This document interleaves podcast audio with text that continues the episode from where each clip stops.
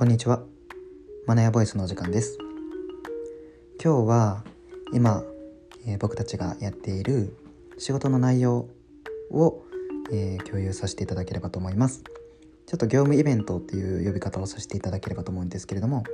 えー、今日のイベントは夏季厳選という業務についてお話しさせていただければと思います。本題に入る前にお知らせをさせてください。税理士法人歩幅の YouTube チャンネル税理士くぼっちの3分くらい税金クッキングを更新しています。このチャンネルは今注目されている、えー、税金の内容からマニアックな内容まで税理士のくぼっちが3分くらいでまとめて発信しています。本日も、えー、すごくマニアックな内容になってはおりますが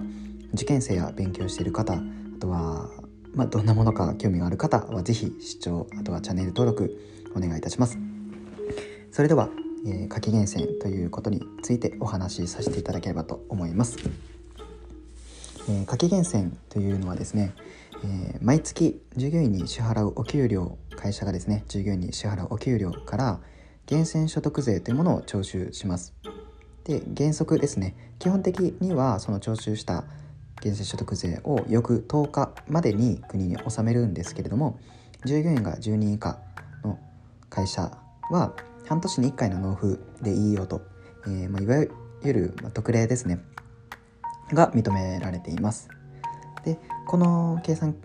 時期っていうのが1月から6月に支給した給与に対して預かった源泉を7月に。でまた7月から12月に支給した給与に対して預かった源泉を翌年1月に納付します。で今我々がやっているのがこの1月から6月に支給した給与に対して預かった源泉所得税を計算してでお客様に報告して7月の納付を行っていただく。これを、えー、いわゆる夏季源泉という業務になります。なのでこの1月、えー、6月はですね、えー、1月から6月の分のお給料をお客様にいただいてで7月10日の源泉の納付に間に合うように計算しております。